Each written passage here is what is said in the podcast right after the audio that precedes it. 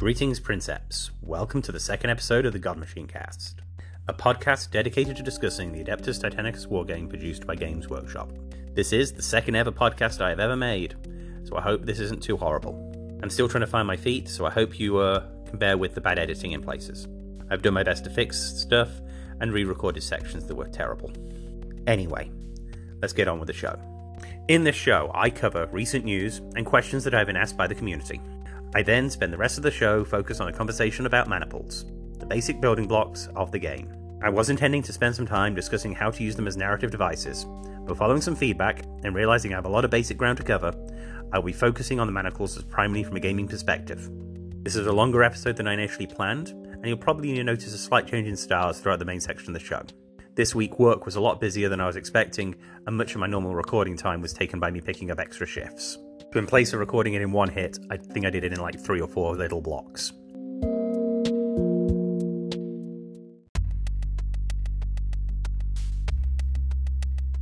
Before all that, podcast news. I have started a Facebook page. To find the Facebook page, simply type God Machine Cast into Facebook.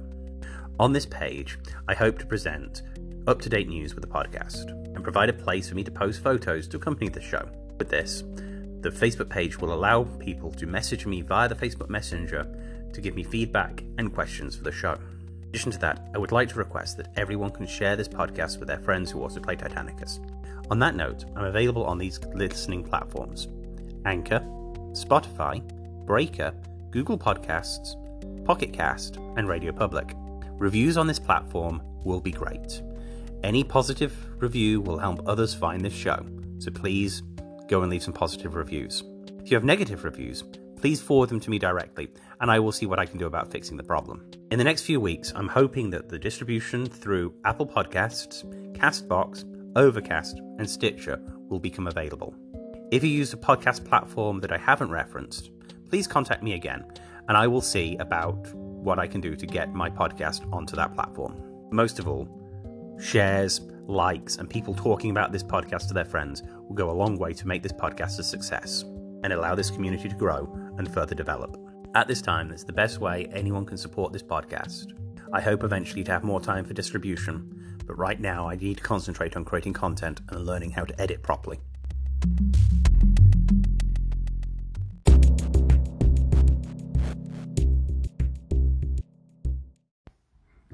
Now it's time for the news. This last week, there's been a fair bit of news about Titanicus from Games Workshop. I'm going to quickly review it as best as I can.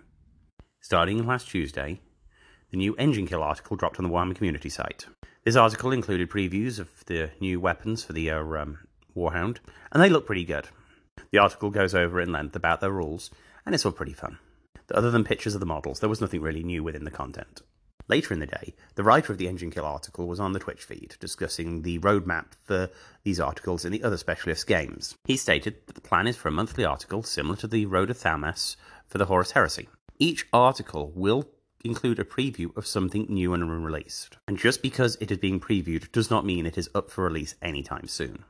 The Twitch feed then once again talked through all the weapons and looked at the art, and had an interesting conversation about how the uh, um, paint studio probably made the art for the Legio Audax. It was at this point on the Twitch stream that they talked about the Twitch stream's plans for another Adeptus Titanicus campaign at some point this summer. I very much get the sense from watching the Twitch stream that the uh, Adeptus Titanicus game is one of the favourites of those in the Warhammer community. Titanicus does have a habit of just being a conversation between friends, and it goes on quite a bit, more longer than other segments. But again, the actual content in the Twitch stream was fairly limited and basically a repeat of what was in the Warhammer community article. So then Friday occurs, and the big news of the week hits the new FAQ. I'm dedicating next week's episode to this FAQ and talking through each of the rule changes and how I think it affects the game. So please, if you have questions or comments about the FAQ changes, please get them into me before midweek. Though I'll probably still be recording it on Monday morning. It's typically how it goes. Anyway, the big change that's got everyone talking is the changes to the Acastus. We all knew it was coming. I mean, the Acastus had been dominating the tables the last year since it was released. The changes focused on limiting the numbers that could be on the table. A banner can only consist of now one or two Acastus. They can only take one banner per lance or per maniple in an army. The Acastus cannot be a part of a lance in a household force, and basically we doubled its points. Its actual firepower has remained untouched. The community's reaction to this has been split, as expected. Uh, some people would have rather seen the weapons become weaker and the points stay where they were so we could see more of them on the table. But I get the feeling the majority are happy with these changes. And finally, in Games Workshop news, Warhammer World announced they are conducting a second Titanicus event called the Crusade of Iron, which will be happening on June the 13th and 14th. At the time of recording, it is being reported that this event has already sold out. This does not surprise me. I have a feeling that many of the people at Nottingham itself are going to be there, and they probably brought tickets themselves as soon as it came available. I hope the continued popularity of such events will continue to propel them to do more and more and pay for some more scenery. I'm rather hoping this makes the Citadel try and do something over in the States. I'm only a three hour drive from the Citadel, so I'd be there in a heartbeat. And finally, I want to introduce a section of this show that's going to be talking about upcoming events around the world. If you have a Titanicus event and want to advertise it on this podcast, please email and contact me on through the Facebook. I know many people post to Facebook about their events, but this way everyone will have a chance to hear it and it may not have been lost in the clutter of the algorithm. It was the final event in a series of combined Titanicus and Horus Heresy events telling a story. I hope into future episodes to talk more about what they're doing down there, as it seems pretty exciting. Right about now, I'm just seeing the Facebook post claiming that it was a pretty big success, and I just wanted to say that I wish I'd been able to make it out there. Very much hoping that the next event they run, I'll be able to get down there for the day. But I still think that's a few months away. But I'll probably speak about that some more as it starts getting closer, because I'll uh, be pushing myself to get Titans completed for it. Okay, that about wraps up uh, the news and uh, community events. Um, yeah, till next week. And now it's time for community news. Graham Hawkins contacted me through Facebook and asked me a question. It's quite a large question, so I'll get to answering as best I can. He asks I've got both the Grandmaster and New Starter box set, plus Reavers and Warhounds to make Axiom Maniples. I'd like to hear your opinions on weapon loadouts for each Titan class before I finish building the models. He says he's not tried magnetizing the smaller Titans yet. An additional comment, he tells me he's planning on doing two Legions, one Loyal and one Traitor. This question could be an episode in itself, or even a series. To be honest, Graham, I probably off- offer the uh, Full Strides podcast coverage of each Titan style as a good way to start getting a primer on that. I'm going to try and give a quick summary of what I would take for each Titan. Okay, for the Warhound, I'd probably recommend Vulcan Mega Bolters. I'd probably do a Vulcan Mega Bolter on one arm and a Plasma Blast on the other arm. They are arguably the best two weapons the Warhounds can get. The Mega Bolter is great for stripping shields, and the Plasma Blast Gun can strip shields fairly well, but also can lay some serious hurt on an enemy Titan. And taking one of each is pretty much agreed to be the standard best build you can do on a Warhound. That said, I have a soft spot for the Turbo Laser Destroyer. I don't like running them with additional weapons, but a pair of them on the same Titan can turn a Warhound into a pretty effective sniper. The Warhound has the speed and the turns to allow it to move around to keep that Turbo Laser Destroyer on the flanks of enemy Titans. I would avoid the Inferno Gun. As fun as it sounds, it's just not that great in the game at the moment, unless you're taking a Legio that specializes in it. And within an Axiom Maniple, where you're only running the two, I wouldn't think there is a great place for it. I would advise in an Axiom Maniple to run one with dual turbo laser destroyers and another with a Vulcan Mega Bolter and Plasma Blast Gun. I think you'll find you'd have great utility using both of them. Both Titans have an individual different role, but they both support each other fairly well. Ideal world, the Warhound with the Vulcan Mega Bolter closes, strips shields with the Vulcan Mega Bolter, does the first round of damage with the Plasma Blast Gun, allowing the Turbo Laser Destroyer Warhound to target fire and destroy that Titan. Next up is the Reaver. Eh, it's a bit more complicated. There are a lot more options for good builds. I'm not going to worry about the Carapace weaponry, as the friction fittings of the model allows you to switch these out fairly easily, so you don't need to worry too much about which ones you arm them with. I just build and assemble and paint them all. Now, as far as arm weapons go, the best weapon, hands down, is the Melter Cannon. And I definitely would run one of the two Reavers in any Axiom to be armed with the Melter Cannon. The other arm on the Melter Cannon Titan probably be, should be a Gatling Blaster or Laser Blaster. Both of these have the ability to strip shields, or target a location that's been hit by the Melter Cannon to try and finish a Titan off. I would stay away from a Volcano Cannon in an Axiom Maniple. It doesn't really have a place. The Warlord is a much better platform for that sort of weapon. Another solid build is to run a Chain Fist or a Power Fist, along with a Laser Blaster or Gatling Blaster. My first two Reavers were a Chain Fist and Gatling Blaster and then a laser blaster and melter cannon build. I found these two complement each other pretty well. The laser blaster and Melter Reaver was able to put a lot of engine kills out, and the Chain Fist and Gatling Blaster used to get up into people's faces and really lay some hurt. The Gatling Blaster is a surprisingly good weapon to combo with the Chain Fist. It gets plus one to hit at short range, so it doesn't suffer from the negative of switching to weapon skill. And when targeting a location in the, that has already been hit by the Chain Fist, is pretty good at finishing off Titans. Now, as I mentioned to you in the uh, actual chat we had, I would avoid glowing arms onto the Warlord Titan. Even though I'm not a huge advocate of magnetization, the Warlord Titan kit is just crying out for it. There are too many weapon options, and you just want to be able to change the weapons up. I hope that helps them, at least from a thousand foot view. I know the actual weapon choice may be able to be fine tuned by once you know what legions you're doing. Several legios get bonuses on certain types of weapons, and if you decide to go for one of those, I would lay into using those upgrades where you can, because it really will help. If you're just getting into the game, it may be useful just to play a few games with no weapons attached to the arms of the Titans, just so you can get a feel for what weapons you like. Enjoyment of the game should always come before what is mathematically superior. Well, I hope that helps. He was the only real question I got in this week, which is fine. I did get a few other emails and comments giving me support for what I've been doing, and one that even has dictated how exactly I'm going to discuss the maniples in this episode. An individual on the Discord channel wanted me to uh, talk more about what my favourite maniples were, so I included that in the main in the main episode part. Please continue to send me emails or message me through the Facebook page, uh, and I can further a- answer questions in future episodes. Thank you. Well, I guess it's about time for me to quickly go over what I've been doing in the hobby this week. The answer is not much. As I mentioned in the opening of the show, work has been pretty crazy this week someone left my job, and suddenly I've had to pick up a lot of spare shifts. And the main topic of this podcast grew a little larger than I was originally planning. That said, I pulled four buildings out of my uh, city box and started painting them. I was able to complete the grayscale process on all four buildings, and then on one of the larger ones, I was able to go through and do all the metallics, the windows, and get the roofs finished. I'm going to finish applying some washes and picking out a few more of the little details, but I should be able to finish that single building here by the end of the weekend before this podcast is released. But that depends on work. I have a feeling I won't get around to getting it done. But that's fine. These things happen, and I need to take my time and enjoy painting these buildings. My plan for this upcoming week is to go back to these models, finish the three remaining buildings, and return to the Warlord Titan from the week before, just to double check that I didn't miss anything and finish any missing parts. If a miracle happens and I'm able to finish them all, I'll probably pick up one of the Reavers and start work on trying to get it finished.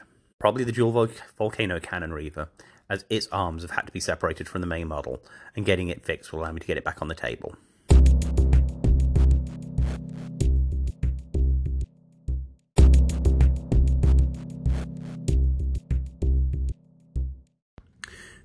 Basic strategy in Titanicus. This is going to be an occasional segment of the show where I talk for a moment on some of the tactical truths of the game. The aim with this segment is to break the discussion of this idea away from other conversations. When in a show, I feel like I'm going to be discussing an idea that requires an understanding of what I consider a core con- strategic concept, I will try and include one of these primers to ensure that everyone listening understands the vernacular I'm using. In this episode, I want to talk about what I refer to as the activation catch 22. It is present in all alternate activation wargaming, and can be simply described with this paradox. In most situations, you want to move your units last and fire them before your opponent does. Or to put it another way, the Titan that lines its shots up last and fires first is in the best position to do the most damage in a turn. If you line up a shot with a Titan on a Titan that has yet to activate, the chances are when it comes to activate that Titan in the shooting phase, that Titan will not have a target. And equally, the last Titan to activate in the shooting phase mm, has had the highest chance of being shot to a point where it is no longer able to return fire. Now, orders disrupt this paradox. Charging and first fire mean that you're always wanting to attack, so activating a Titan first becomes always a priority. And other orders that mean you skip a phase completely change this dynamic. But despite this, there are many ways you can combine activations or spread activations out throughout a turn. The way these abilities interact with this activation paradox is key to understanding their use and, and strategic benefit, or even liability. In future episodes, I may go into this problem in more depth. But for now, just stating that this is a thing will do for discussions later in this show.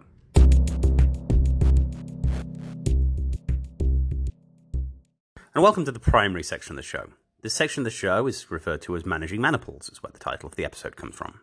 I'm going to briefly review every maniple in this game. I'm going to go over the basics of the maniple, and then I'm going to describe my thoughts on the maniple. Each maniple is separated by a small little bit of music, so you can tell when one maniple starts and the other one begins. This is a very brief overview, but I was asked what my favourite maniple was, and I felt that I couldn't answer this question without reviewing them all. This will be a touchstone of future episodes, where I will come back to this episode and refer to maniples as I dig deeper into other topics of discussion. The first maniple we'll be looking at today is the Axiom Battle Line. The description of the maniple follows.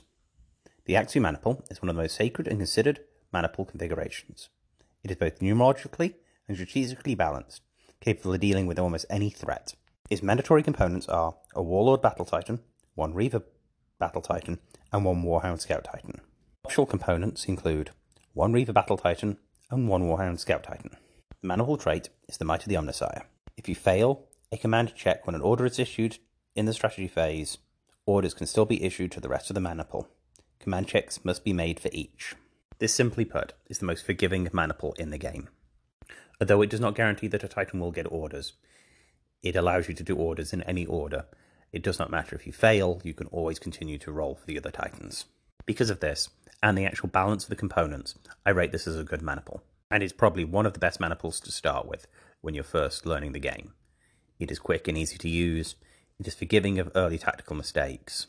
Its maniple trait isn't as good as others. It is sufficient to get you through most games. The next maniple I will discuss is the Myrmidon Battle Line maniple from the core book. The description for this reads There are very few enemies who can hope to stand against the might of the Myrmidon Maniple. Comprising of the mightiest battle titans, it boasts sufficient firepower to damage even a cruiser in low orbit. The half maniple consists of two warlord titans and a reaver, with expanding to the full maniple being an additional warlord and reaver. The trait you gain for this maniple is called overwhelming firepower. When issuing a first fire or split fire order from Titans from this maniple, the command check will always succeed on a roll of 2 plus, regardless of modifiers. I consider this maniple to be fairly mediocre, to be honest. The ability to pass the checks on a 2 plus is only a 10% improvement for the Warlord and a 20% improvement for the Reaver, and the amount of abilities that apply negatives to command checks are fairly low. Now, the ability to take a legal battle line force with three Warlord Titans and two Reavers cannot be discounted. But these days there are other maniples that get you close. And to be honest, you probably can get away with taking a different, cheaper maniple and then having an additional Warlord attached. That said, I'm sure there will be in the future reasons to take a 2 plus without modification test. As the rules develop and there becomes more modifiers to order checks, I can see this maniple gaining additional power. But right now, where it, the game currently stands, I think it'd be wise to look towards other maniples in its place. Finally, from the core book, the last maniple is the Venator Light Maniple. The description is the following Where other maniples favour firepower and brute strength to overcome the foe, the Venator Maniple puts emphasis on speed and an opportunistic attack. This maniple has the mandatory requirements of one Reaver Battle Titan and two Warhound Scouts, with an optional two Warhound Scouts. The maniple trait for this one is an opportunistic strike. If an enemy unit shields collapse by an attack made by a Warhound Titan from this maniple, the Reaver Titan in this maniple can immediately attack against it with one of its weapons, following the combat sequences described normally. This means the Reaver can potentially attack several times in the same phase, as well as attacking normally when it is activated. However, if the Reaver is prevented from attacking in the combat phase, it cannot make these bonus attacks. This maniple has serious trouble with activations. It is very easy to turn this into a two activation maniple, with all the Warhounds in one and the Reaver in the second. As described in the earlier segment, this can be a significant disadvantage in the movement phase. That said, the actual maniple trait is incredible. With the correct setup, a Reaver Titan can do some serious work shooting down the recently popped Titans. But because of the low activation score for this maniple, I can only rate this as a good maniple. It is about the same as an Axiom, though a skilled player can use it to produce great things. That said, one of the best advantages of this maniple is that it is fairly cheap to take. You can easily run this and another maniple in the same list. And with the correct support, the issues with activations can be negated. With the arrival of the shock lance as a weapon for the Warhound, it suddenly becomes possible to easily pop shields with a uh, with a Warhound, and I could easily imagine one of these doing some serious work. And by taking advantage of the Legio trait that would allow you to switch out a Titan, many possibilities become possible with this maniple. Next up is the Regia Battle Line Maniple. Its description is the following. Formations utilizing a paired Warlord Titans are commonplace in many strategies of the Legio Titanica.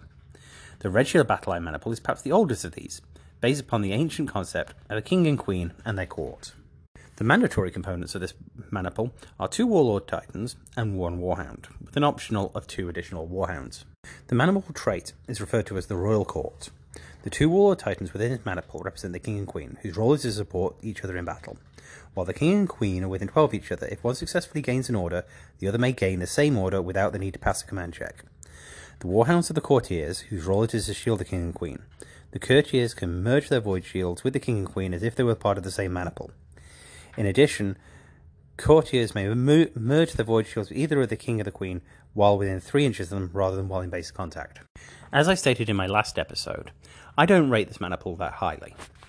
Although on paper it provides a great basis for some durable titans, the ability to merge void shields between the uh, courtiers and the king and the queen provide a really solid fortress. It becomes rather easy to destroy these titans once their shields come down. This formation does force you to try and play in a close proximity to one another. Now, as anyone who's played Titanicus for any length of time knows, two titans standing next to each other when one dies is a risky proposition for the nearby Titan. This maniple encourages you to keep all your Titans in a very close proximity. Should one of these warlords go up in a spectacular fashion, suddenly you're losing a lot more than just single Titan with one engine kill. Additionally, by taking three Warhounds, you are probably encouraged to run them all as a single unit. And while a unit of three Warhounds is good, you are looking at a three activation list, as this is pretty expensive by running the two Warlord Titans. Now, in the right conditions, with the right additional supporting units, this can be the fundamental block of a pretty scary list. But by itself, it is a fairly weak formation. And worse, when combined with some legios that have better repair rolls, it can be immensely frustrating for everyone involved. As initially it will take a long time to bring the void shields down, it becomes equally frustrating for the player playing the Regia once their void shields go down, and suddenly they start losing a lot of titans very quickly. The next maniple for discussion is the Corsair Battleline Maniple. Its description reads The Corsair Battleline Maniple are built around a Radaring doctrine. Its titans are chosen for both their speed, firepower, and the versatility of the Reavers lend themselves to this role. Swift enough to extract itself from danger, but tough enough to win a protracted battle. Mandatory components of this maniple are three Reaver Titans, with an additional two Reavers to bring it to full strength. Its maniple trait is fighting with withdrawal. This ability allows them to move in any direction at normal speed, but cannot use a boosted speed when moving outside the front arc. It's an immensely powerful ability, and I actually think the Corsair Battleline Maniple is the best maniple in the game. Although the rules aren't flashy, the ability to move sidewards and reposition easily cannot be understated. It becomes possible to pull off some truly impressive maneuvering. You can sidestep six inches backwards and then make a small pivot and then push forward, push your reactors to push an extra three inches to a different direction. This gives the Reaver more maneuverability than a Warhound. Well put together list can easily outmaneuver anything else on the table. And the power of this ability can, can be increased additionally with the Legios that allow you to swap Titans out. As key in the description of this battle line maniple is that it says Titans in the maniple, not Reaver Titans. The next maniple is the Janissary Battle Line maniple. Its description is the following. During the Great Crusade, Titans were often supported by a large number of knights and Questoris banners. Janissary battle line maniples were de- developed to fill this role, bringing a mix of war engines and crews skilled at fighting alongside household units. The mandatory components of this maniple are one Reaver Titan and two Warhounds, with the additional components of an additional Warhound and additional Reaver. Its maniple trait is close support. In essence, when you activate a Titan in the movement phase, you may choose to also activate a banner within 6 inches of a Titan.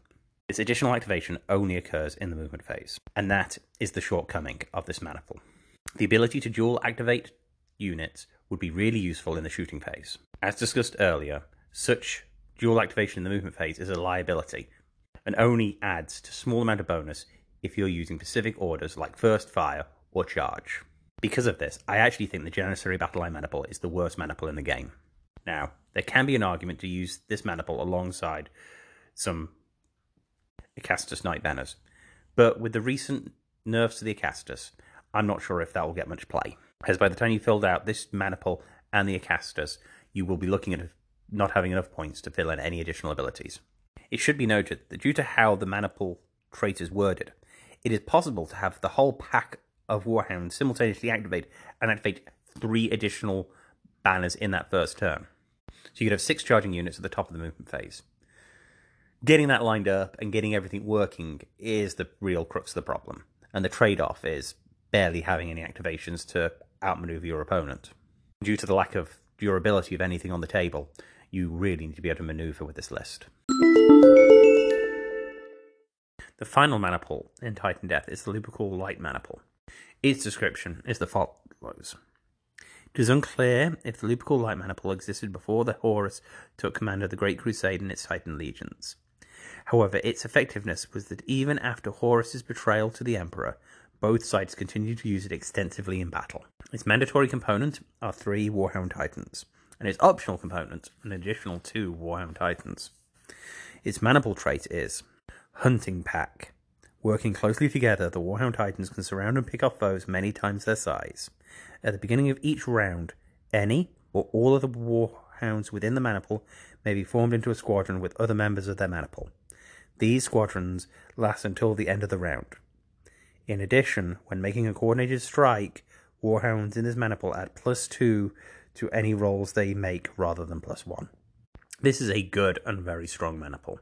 Not only does it make all the Titans more effective when combined, it allows flexibility to to allow the player to control the number of activations they have. In the early stages of the game, this unit can be great to allow you to have multiple activations, and near the end, you can decrease the number of activations, allowing you to target people more effectively in the shooting phase. Although theoretically this can be a single activation unit, um, the power and the ability to swing between 1 to 5 cannot be understated. And for many of the Allegios that specialize in the Warhound Titan, this maniple becomes an extra tool in their toolbox. The next maniple I'm looking at is the Dominus Battle Force maniple. This is the maniple that was found in the February 2019 White Dwarf. Its description reads Many legios with vassal houses create special formations within their battle groups by merging knight banners and titan maniples. Known as the Dominus Battle Force maniple, it allows vassal knights to offer close support to titans while often shielding them with their hulls and incoming fire. The mandatory components of this maniple are one Warlord Titan, two Reaver Battle Titans, and one unit of Questoris or Cerastus Knights. There are two traits that for this maniple. I'm going to summarize them as the actual text is fairly long. The first maniple trait is called Auspex Bafflers. Basically, if a Titan in this maniple is targeted by an attack from a weapon that can also see the same uh, Knight Banner from this maniple, and the Knight Banner is within 6 inches of the Titan, and the shot does not come from within 2 inches of the Titan, that attack suffers an additional minus 1 to hit.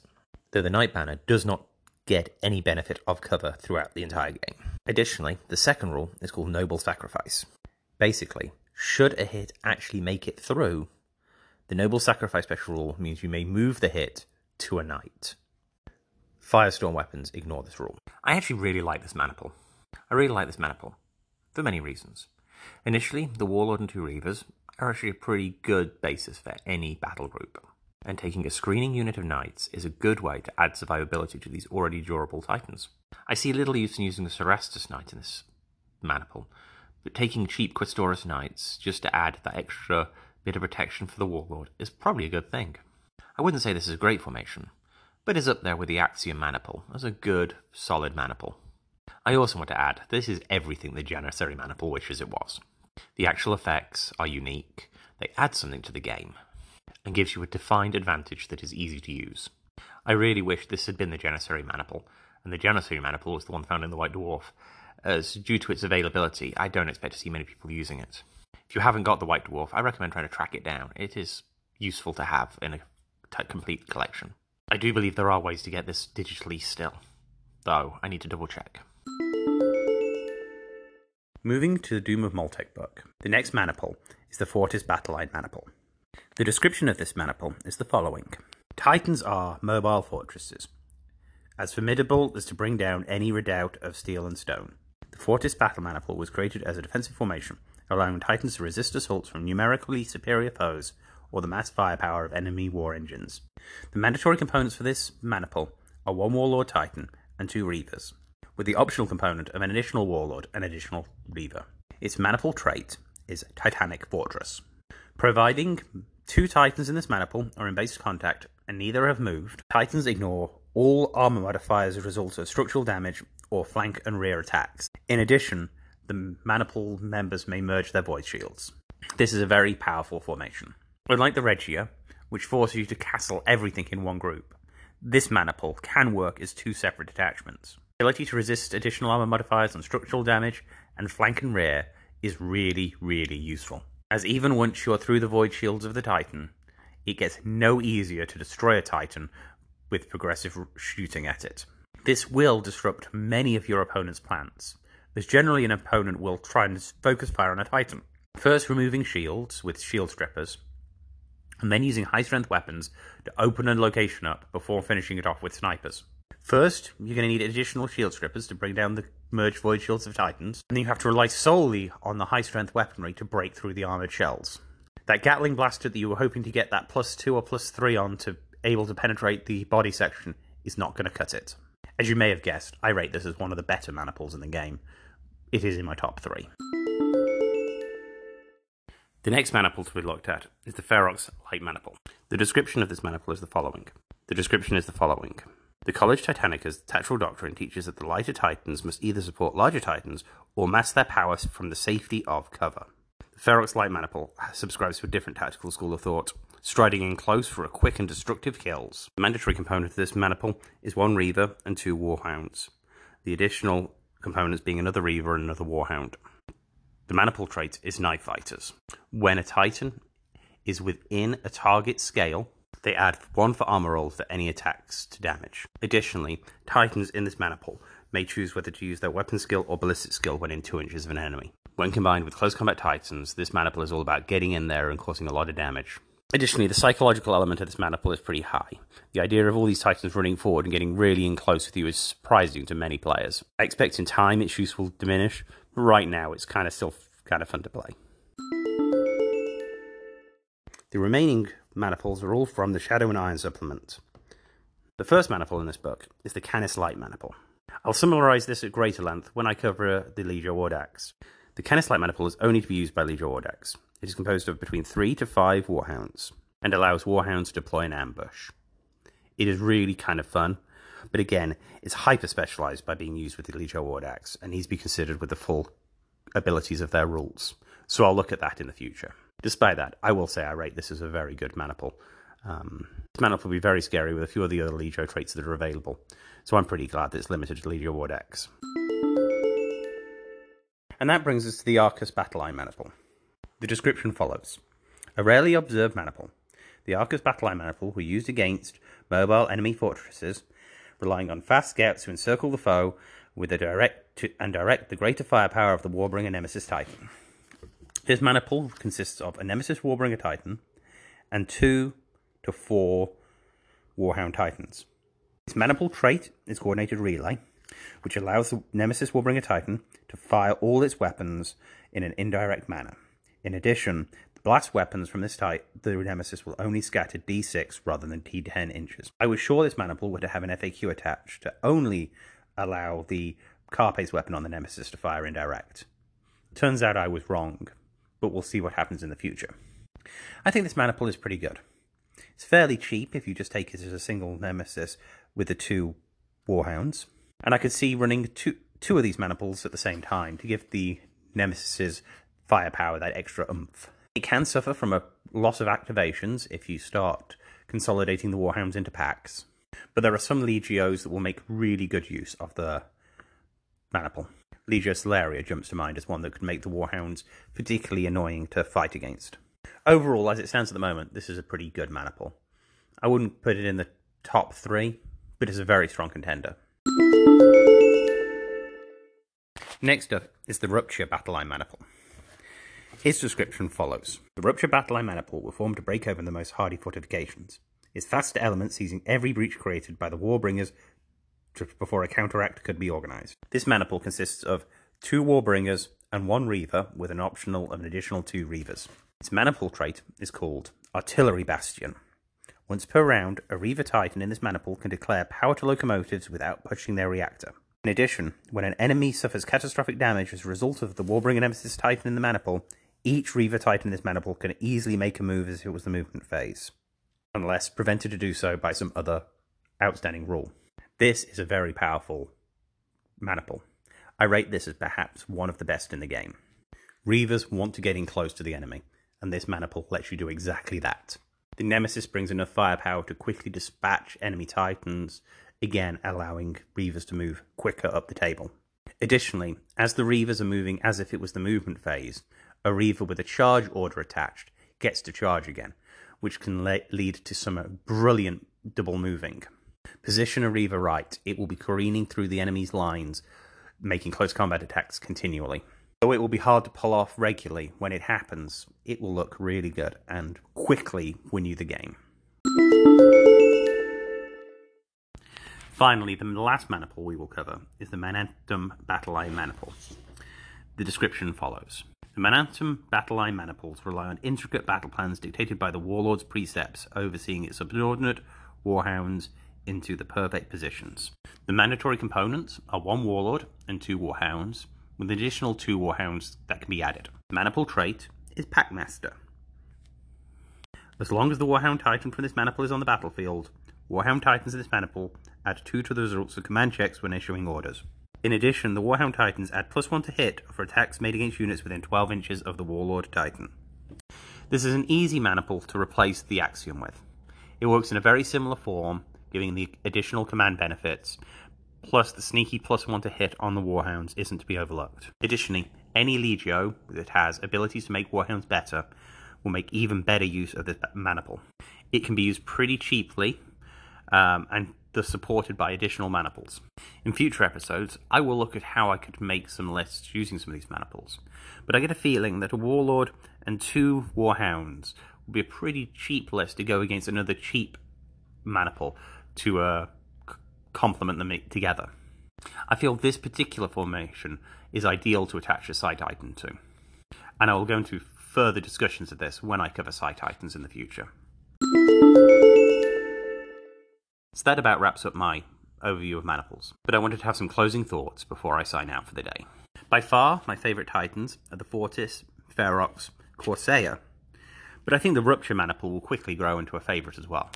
All these maniples allow you to do something that you generally cannot do by the standard rules, from ignoring flank bonuses or coming up with unique ways to move the Reaver Titans. And although other maniples may have flashier rules, I have to say my favourite of all these is the Corsair.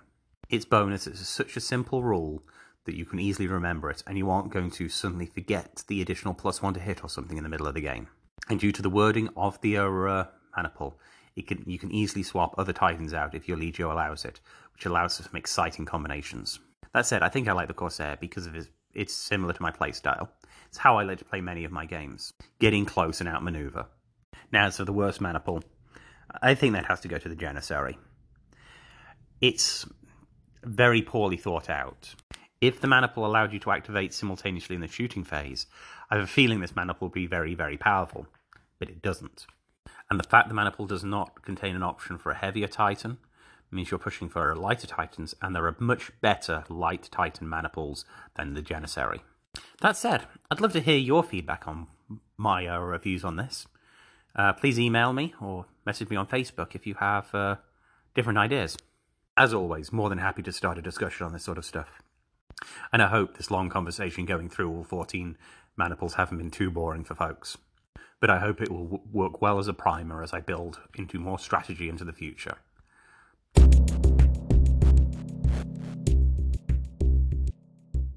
Well, that about wraps it up for this episode. If you have questions you wish to be included with the next episode, please email me at god.engine.cast at gmail.com or message me through the Facebook page, God Engine Cast on Facebook. I'm aiming for next week's show to cover a detailed discussion of the new FAQ. It's quite a lengthy document, but I hope there's enough content there to get me through the 20 minutes I want to talk. But until next time, I wish you well and good fortune.